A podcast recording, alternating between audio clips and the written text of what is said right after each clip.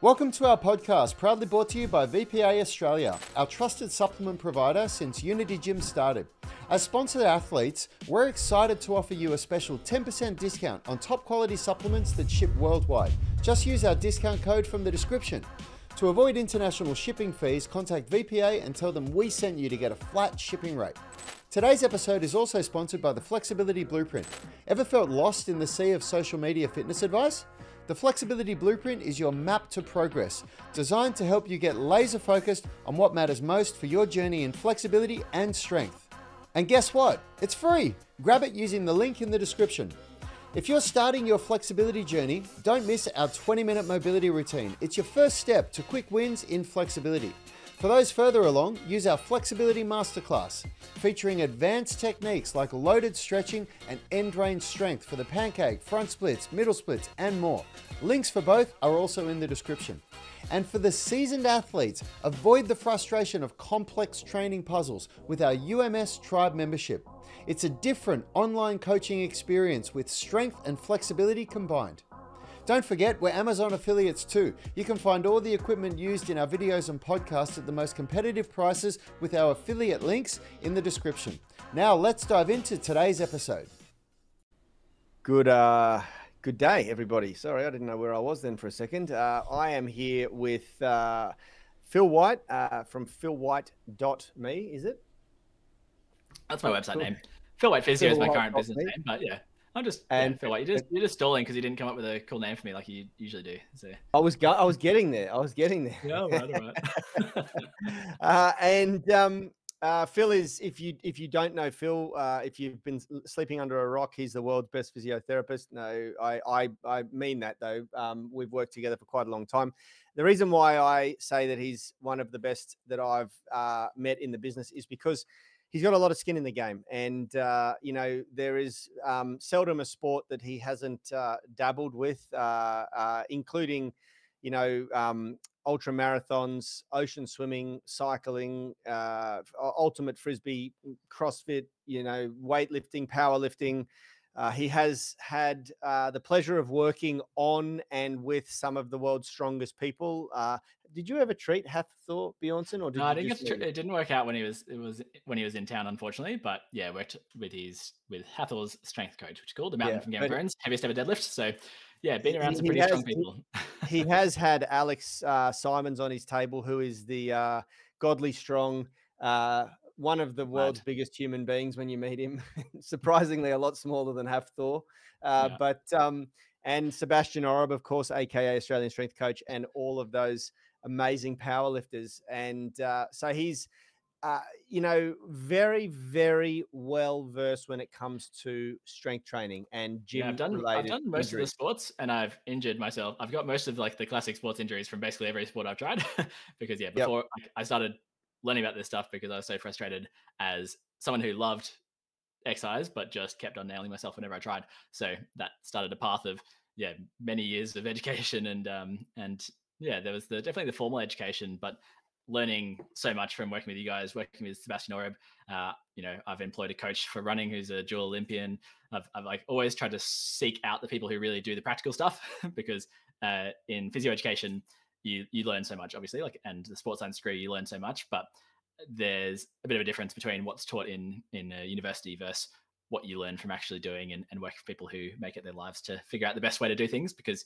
yeah you can't perform at a high level without uh, doing it in a way that you avoid injury so it makes so much of a difference though in the way that you practice because the difference between a, a physio and Rad and I talk about this all the time uh, but the difference between a physio- physiotherapist who works with athletes and their role is their job is their number one priority is to get that athlete uh, functioning at a high level again and back out on the field in comparison to someone who you know really relies on the repeat uh, business of a, of a patient. I think the two models are very, very different. And so I, I do mean it when I say uh, he, he's one of the best in the business uh, just because of that skin in the game, you know, and, and uh, having that understanding. And, and, you know, it shows in the practice because you guys treat people with barbells, not rubber bands all the time. You know, like I've, I've seen it so many times where uh, the moment you go into uh, an injury frame like oh i'm hurting or i've hurt myself or i'm compromised or you get a diagnosis you go into the naughty corner and now you're doing banded exercises and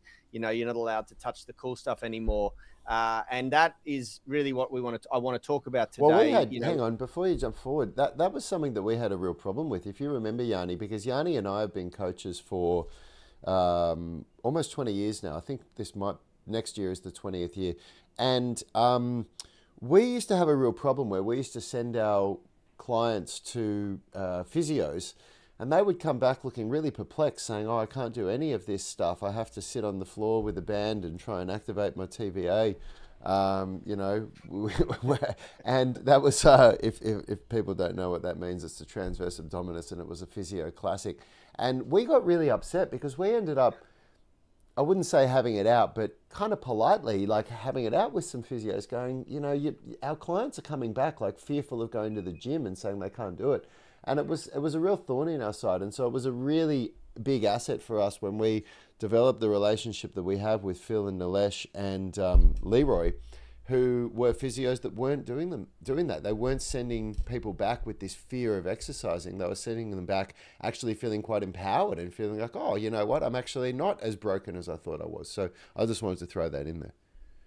Yeah, cheers. And yeah, it's not to say that like there's never a place for bands or you know, I mean, I've yet to find a time where I've suggested someone does TVA exercise, but like there, like physios, there's some really great physios out there who are really good at like doing specific diagnosis. But I think like the industry it and the profession, it's kind of just drilled into you to be quite conservative, and when with all the kind of medical legal, legal stuff that surrounds it, it can be a bit scary. Like it, you know, it, as as you guys know, like I'm always chucking in disclaimers and all this stuff because like there is that sort of when you when you are a AHPRA registered like health professional, like you, you do get a bit, you know, you've got certain levels of um, I guess authority that mean that yeah you have to be quite conservative how, how you go about things but unfortunately, I think that leads to people just being under trained and, and developing, yeah, that kind of like injury identity being told they can't do anything ever again. So, and I, I was very fortunate, and you know, I, I did choose that uh, when you guys gave me the option to set up my gym, uh, so set my clinic in a gym, that it was right there. I could go out there and I could really guide people through it. Whereas if I was in another clinic down the road and being like, yeah, go train with these guys up the road, I've never met them, I don't know what they do, like you would probably have to be a bit more conservative there. So I do see where they come from, but I've just always tried to put myself in a position where, um, yeah, I can actually get people back into doing things that are as close to real training as possible because I've just been on the other side of that so many times, and that's led to some of the most down and like you know, there's definitely a period in my early 20s where I was just depressed because my whole identity had been stripped from me because I was just injured so many times and I was trying to be, you know, a competitive athlete and I was just stuck there, like just sitting in a dark room, depressed and putting on weight, like because I just couldn't do anything and I just got so freaked out by even trying. So I've really been on the other side of that. I know that, yeah, even if you do have a significant injury, um, say to your upper body, you can still get into the gym and, and, and kind of maintain that momentum, maintain that identity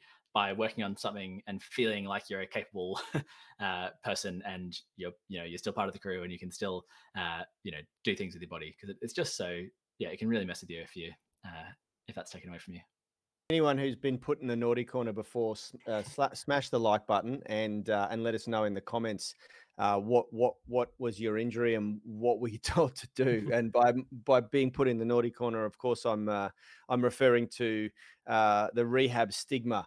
Uh, you are now compromised, therefore you must not uh, partake in the uh, in, in the activities that compromised you. Um, and uh, you know, we've done. I won't go into it because we've done lots of podcast episodes on the fact that it's never the the exercise that hurt you; it's how you got there. It's the the, the mismanagement of load. But really, what I, what I want to dive into today is uh, is is the is literally the process. Let's let's say uh, hypothetically, someone has just been diagnosed with a slap tear in the shoulder. Uh, when can they start exercising, and what you know what would the process be for you, Phil, uh, if if this was your client? So speaking of conservative dis- disclaimers, I'm going to suggest that if you do have a slap tear, that you know you really are working with a professional because these those kind of injuries, like there's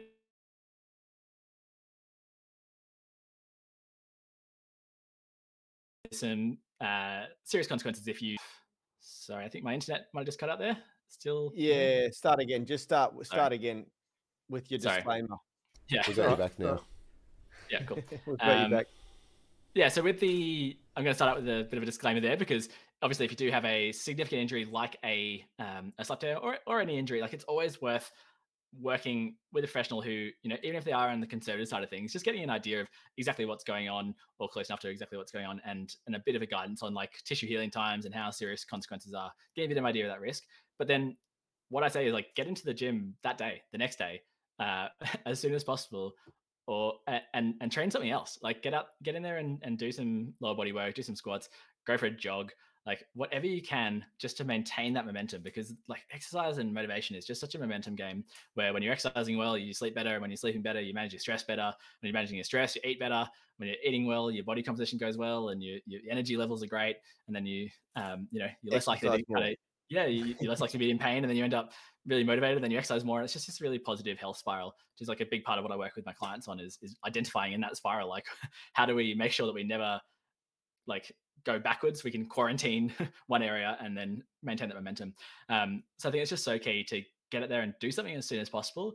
And I've talked about this in, in previous episodes where it's like making the rehab of like the specific injury, like even if it's a really bad injury, your like whole focus just makes it such a unenjoyable and frustrating experience because you're just constantly assessing like, am I am I hurting?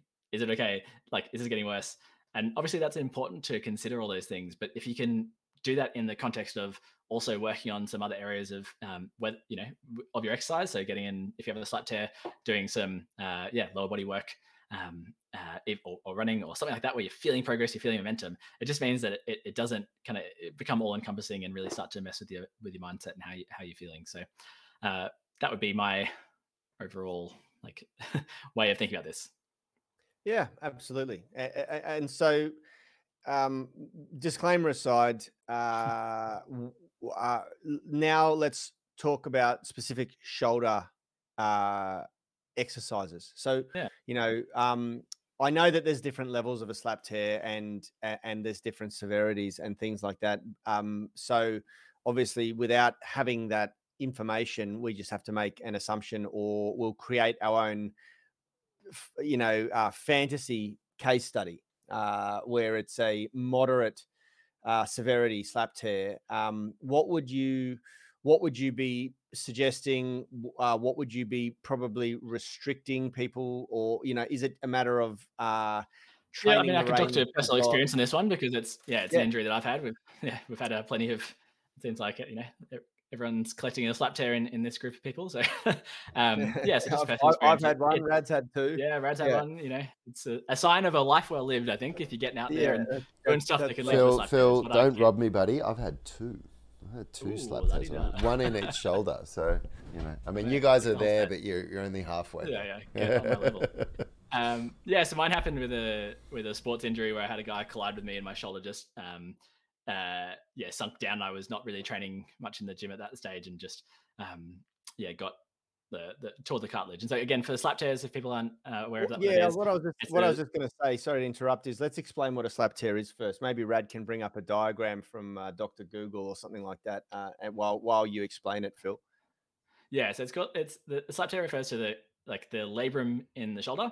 So it's like um, superior labrum anterior posterior is what SLAP stands for, and basically it's the cartilage in the ball and socket joint. It's sitting in the socket, and it like it, the shoulder's kind of a funky joint because you got these like spindly little um, socket, and then you got this massive ball. Like it really doesn't look like it sort of fits properly, and that's to allow the full range of motion so that we can go overhead. Unlike your hip joint, where you can't lift your hips up by your, your ears unless you're a um, uh, contortionist your, your shoulders got this amazing range of motion because it is quite a shallow um, and not all encompassing um, uh, joint uh, socket. So to get around that, your the body's quite clever and it's got these um, extra passive support structures. So this cartilage that sits in there and makes a bit more of a, a, a solid um, connection point for the the ball to sit in.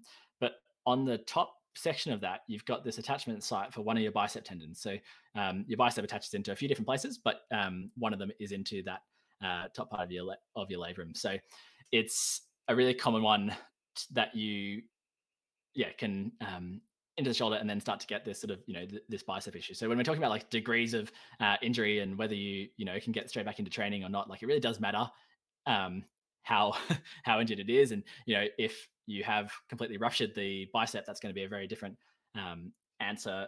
Well, it's quite a, like a, it is quite a different answer to um, a regular one. But the the key thing to remember is even if you have a super severe injury, it is worthwhile trying to maintain muscle mass and maintain strength by using the neurological uh, tools that we have. So using the brain to basically maintain muscle mass. Because in previous episodes, you might have heard me talk about how neural drive is a big part of the strength um, and hypertrophy in your muscles. So it's the signal you get from your brain that basically goes and gets the muscle fibers, the motor units, um, and activates them. So what's quite cool is that if you train the other arm, you get a bilateral signal. So if you go really heavy on the other arm, you can send that same signal that goes down through the arm um, of the other side and helps actually maintain and, and even build strength if you're fairly new to training in the other side. So why that's important is because yeah, the like deconditioning that can happen with an acute injury where if you have something that does need surgery, for example, like immediate surgery, if you're not able to really load at all through that shoulder for six, you know, six weeks, eight weeks or so, um, then that's a long time, uh, particularly as you get older, where you can get some like significant deconditioning, some muscle wasting um, through that structure. So by training the other side immediately, getting stuck in there, making sure you're getting that good neural drive, um, bilateral neural drive, um, that's going to really help. And you can do that by training bilaterally. There's also some really interesting stuff around imaginary training where you sit there and imagine really hard that you're, uh, you know, in a gym, you're pushing weights. Like that has been shown as well to actually, um, yeah, stimulate maintenance of muscle mass um, by activating that neural drive. So yeah, definitely do the contralateral one. If you want to get imaginary as well, then um, by all means do that. Is, but yeah, is, that, is, that is something you can do immediately, day dot, um, to maintain some good strength. And you're not joking. We can no. actually sort of like imagine ourselves stronger. Not stronger, but you could imagine yourself slowing down the decline. Probably yeah, would be the, yeah. the way to put it. I, like, I, yeah. I know the answer to that, but I just wanted to probe because I wanted you to to, to, to reaffirm that it is a legitimate yeah training stimulus. Super, super interesting. Um, but yeah, that, yeah. That neural, neural drive is so much um, you know brain dependent because it is that signal coming from the brain and you know we briefly talked about how some of the different um, factors of your training can influence it but like you know if you have a lot of caffeine if you're um, really amped up and people taking they you know they did some studies back in the day of uh, actually giving the the the people in the study cocaine uh, to really ramp things up, amphetamines.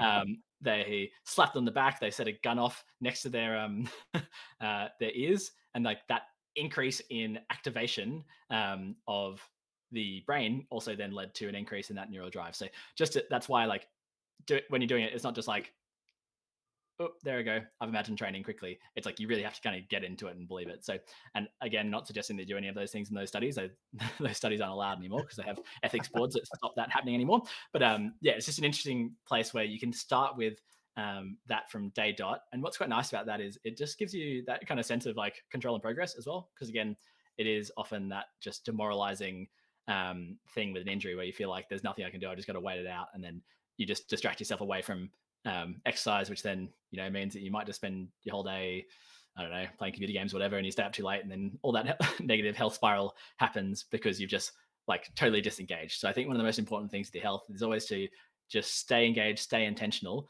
even if that means doing something little, but tick the box, take the win, and then um, move on. But so that's yeah, day day one, you can do something. Yeah, and and we like Rad and I have had such an amazing uh, uh, result from our from our shoulder rehab training, which re- really uh, started because um, when I, I, injured my shoulder first, I got my my slap tear in 2006, and it was really like quite embarrassing to talk about it, but it happened on the dance floor. I did a a, a trick Again, off the wall. Slap tears are a sign of a life well lived. yeah, that's right. That's right.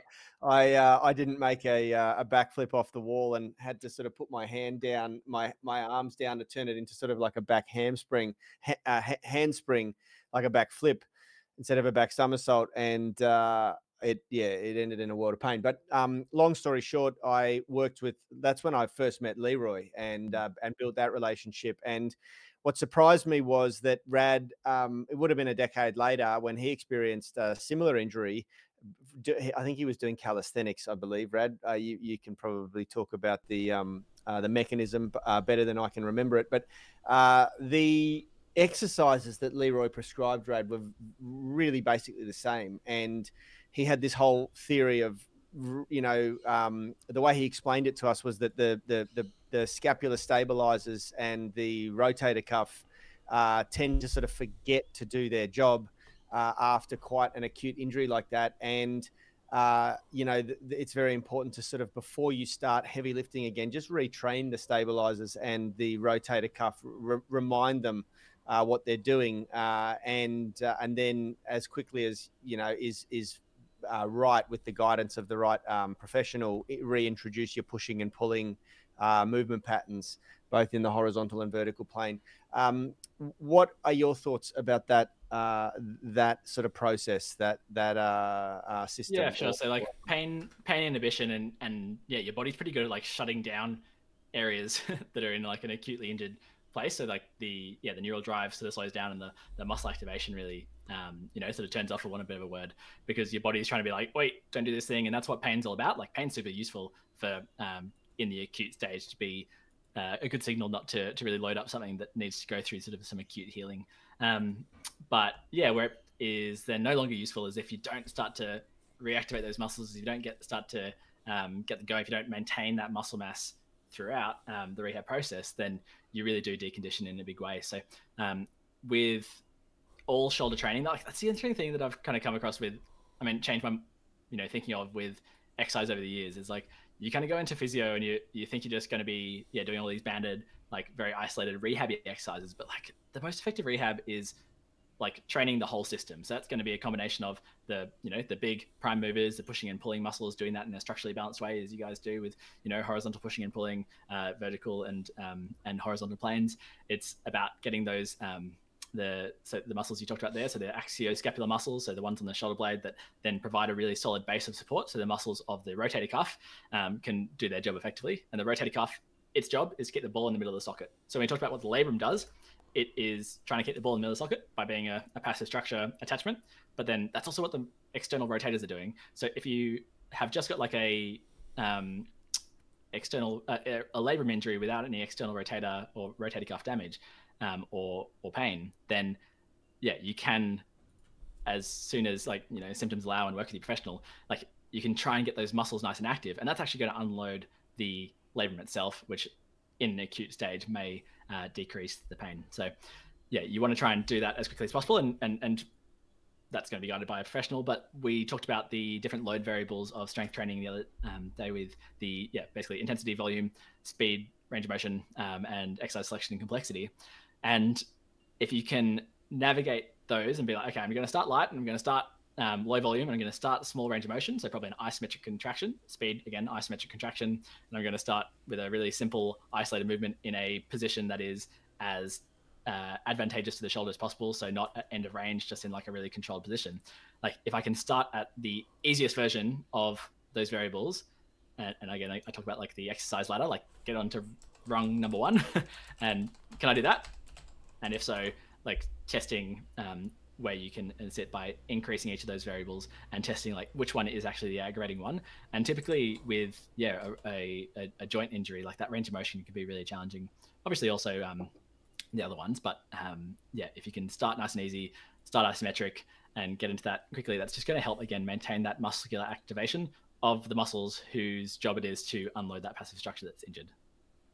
Yeah. So, you know, if we bring this in for a landing, in summary, would you agree uh, that there is always something that you can do. So going back to this initial question, and this actually did come from a uh, a, a, subscriber on YouTube uh, re- responding to one of the slap tear videos that Rad put up.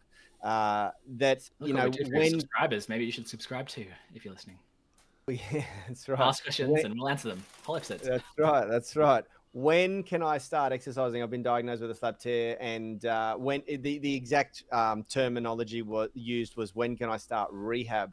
Now, the the you know there is this concept that we talk about all the time of avoid putting yourself in the naughty corner and taking on that injury identity. Uh, I think that based on what you've said here, there is always something that you can do and that you can do immediately, and there is seldom a time in the absence of like a severe bone fracture or something like that, or that you've just been cut open, you know, you've just gone under the knife and had a, a major surgical intervention. Um, there's usually always something you can do, and that may yeah, just be even even those like like you still for a bone fracture, like you can do contralateral training if you're just being cut opening. You can do imaginary training. Like there's always like the rungs, like unless you're unconscious, like there's always something you can do, and I think that's really powerful to remember because it, it it's that feeling of like powerlessness and the feeling of like you know just disengaging from yep. your health and your life. Like that's the most dangerous part of not being uh yeah like not kind of keeping exercise part of your life forever so i think i think on a on a psychological level it goes back to what we spoke about in an earlier discussion on a different episode which is that there's this you know um i can't do all so i will do none yeah. uh headspace you know and uh it, to just to remind the listeners that you have this sort of uh, philosophy that you uh, use with your patients or clients which is um uh yeah so the four tiers of yeah so minimum tiers, yeah maintenance, progression, and optimization. So there's, you know, you don't always have to be hitting optimization for everything, which is like the quickest way to get the most progress in the shortest amount of time.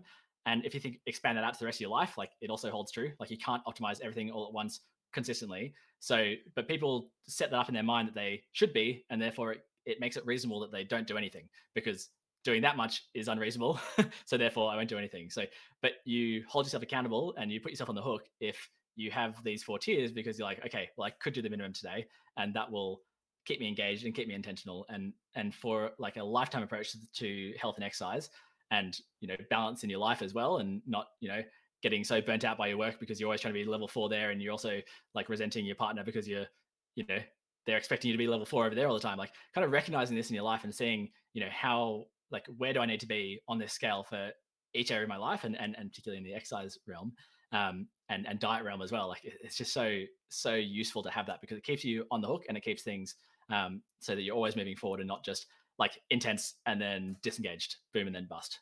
So yep. um, yeah, and so th- when it comes again back to this sort of idea of rehabbing a slap injury, like uh, a slap tear, like again, how soon can you rehab? And we talk about rehab as being training in the presence of injury. Like you can rehab straight away because you can get straight into training, train your lower body, do something fun that feels good, and you're training in the presence of injury. Um, do something obviously to you know work specifically on the shoulder by doing the contralateral training by working professional and seeing like okay let's test these variables out what can i actually do here um, you know can i actually do a pushing motion but just a small range of motion with a decent sort of amount of weight uh, probably steering clear of overhead work but you know can i do a, a decline uh, chest press for example can i do a seated cable row like work with someone who can guide you through that and can take the signal of what symptoms you're you're experiencing from it. Um, and yeah, get stuck in straight away. But there's again, just think about the ladder. Like there's always something you can do. You just can't get off the ladder.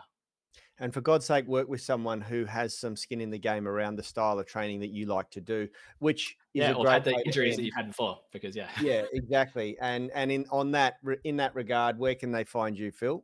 Uh, my website is philwhite.me, M-E, nice and simple. Um, and yeah, I do have a free consultation button there at the moment while I have a bit more time. So if you're listening to this now, uh, you can jump on and we can just have a chat about a plan for you. Doesn't mean you have to sign up for anything, uh, just for a chat. And then otherwise, yeah, I'm writing every day on Twitter, putting out lots of articles, just talking about this sort of stuff. And I'm, you know, super interested in obviously the kind of very physiological, biological side of things, but you know, the more, longer I've done this, the more I'm interested in also that connection between the mental and how do you actually fit this into a, a human brain that is not always rational or is you know dealing with emotions and and the, the full life experience so um yeah that's where my real interests lie and how to um, learn to love exercise so jump on twitter follow me at phil white physio Absolutely, and if you're ready to uh, to ditch the injury identity, uh, we have an amazing shoulder rehab program in the UMS app that's available. Uh, and uh, if you like this content, then gently caress the like button if you're watching on YouTube. If you haven't already, uh, subscribe to the channel, hit the notification bell so you know when we post. Uh, we're posting almost every day, if not every day. And uh, if you're Ask watching, if, yeah. yeah, yeah, absolutely. Ask questions in the comments. You know, this is this this discussion stemmed from a question in the comments uh, of one of the previous videos. Uh, Rad Rad uh, and his team answer every single comment. that's something that we're very very proud of uh, on YouTube and on the socials. And uh, if you're listening to us on the podcast, please give us a five star Google, uh, not Google review, uh, podcast review. It, it uh, will help us get the podcast really going and growing. And uh, yeah, thank you very much for giving us your time again, Tribe. Thank you, Rad. Thank you, Phil. And we'll catch you on the next one. Always pleasure. See you later.